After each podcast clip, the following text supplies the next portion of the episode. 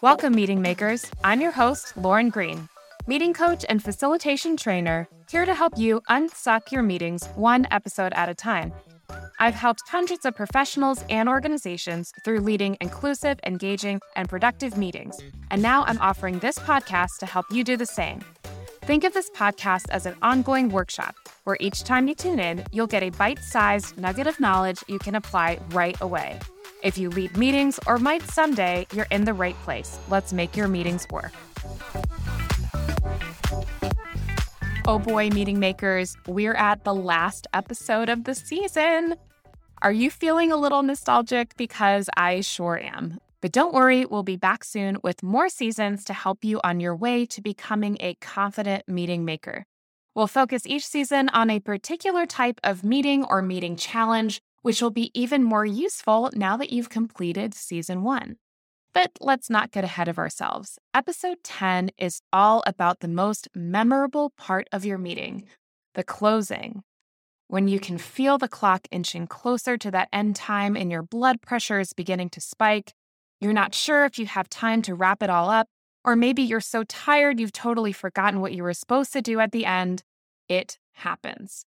This is where you pinch yourself and get a grip, meeting makers. The ending is crucial to an unsucky meeting.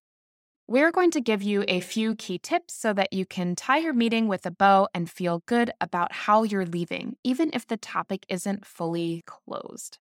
Before we close the meeting, let's briefly talk about bringing a particular topic to a close. We foot stomp open ended questions all day. We love them.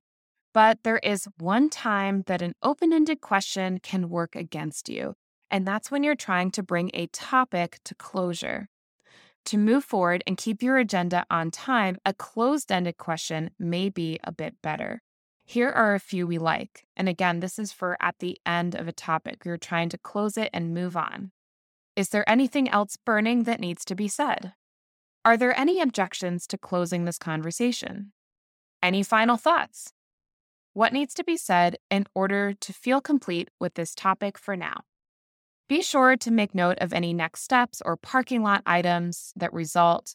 Seeing an item in a parking lot will help people feel okay leaving the topic, even if it's not fully complete. And if you don't like calling it a parking lot, call it a fridge, put it on ice.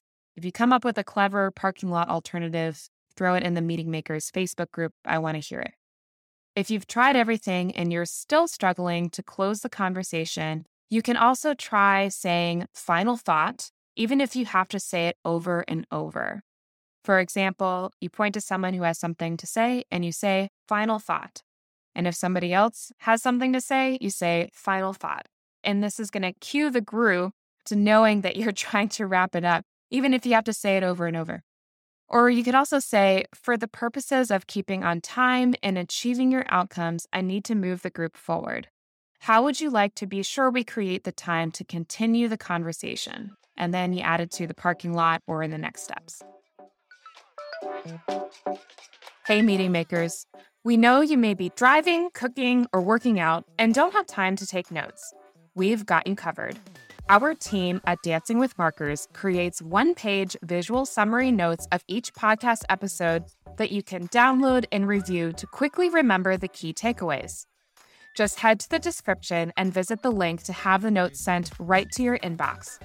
Don't have time to listen to a whole season? No worries. After each season, you'll be able to purchase our playbook with top tips and tools from each season. Find our playbooks on our website at makemeetings.org forward slash playbook. Now to the dreaded closing. Just kidding. Learn to love the closing of the meeting. You're probably realizing you don't have time to do that special 30 minute closing activity that you had planned, and that's okay. Let it go. Pat yourself on the back for giving yourself such a great buffer. With at least five minutes to go, it's time to cut off the conversation and move to close. Even if it feels painful, you can do this. Remember, the three most important things to do at the end of the meeting are recapping the next steps, assigning clear action owners, and knowing who will recap key decisions for those who weren't here. If you even have 30 seconds, a quick one word checkout will make participants feel a deeper sense of closure. It goes something like this What is one word that represents the mood or feeling with which you're leaving today? Sometimes people don't like feeling words, and I'll use your weather report. What is your personal weather report going out the door? Cloudy with a chance of meatballs. Gets a good laugh every time. If you've got more time, do a one breath takeaway. So, for example, I would like for you to share a parting thought in the time it takes for you to take one deep breath.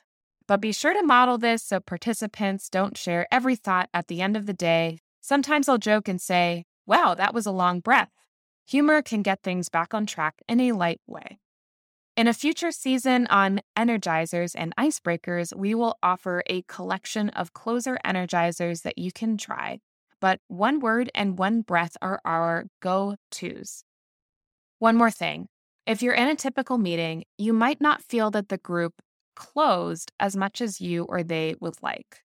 Perhaps you only got through the refining part of your activity and you know there's still much to do.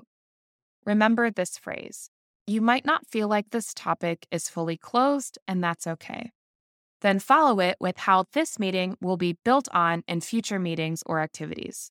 It's okay not to finish a topic, but you made headway, so give the group credit for what they did accomplish. And that's what we got, meeting makers. You got this, and we want to hear all about it. If you haven't already, join our Meeting Makers Facebook community for even more resources and tips for making sure your meetings don't suck. We'll be back soon with another season, so make sure to join our email list for updates and special offers. Now get out there and make your meetings work. If you enjoyed this episode, please take a few minutes to rate and review so future meeting makers can find our community. Download a visual summary of this episode in the show notes and be sure to join the conversation in our Meeting Makers Facebook group. Want help with your next meeting? Reach out at makemeetings.work and we'll set up time to chat.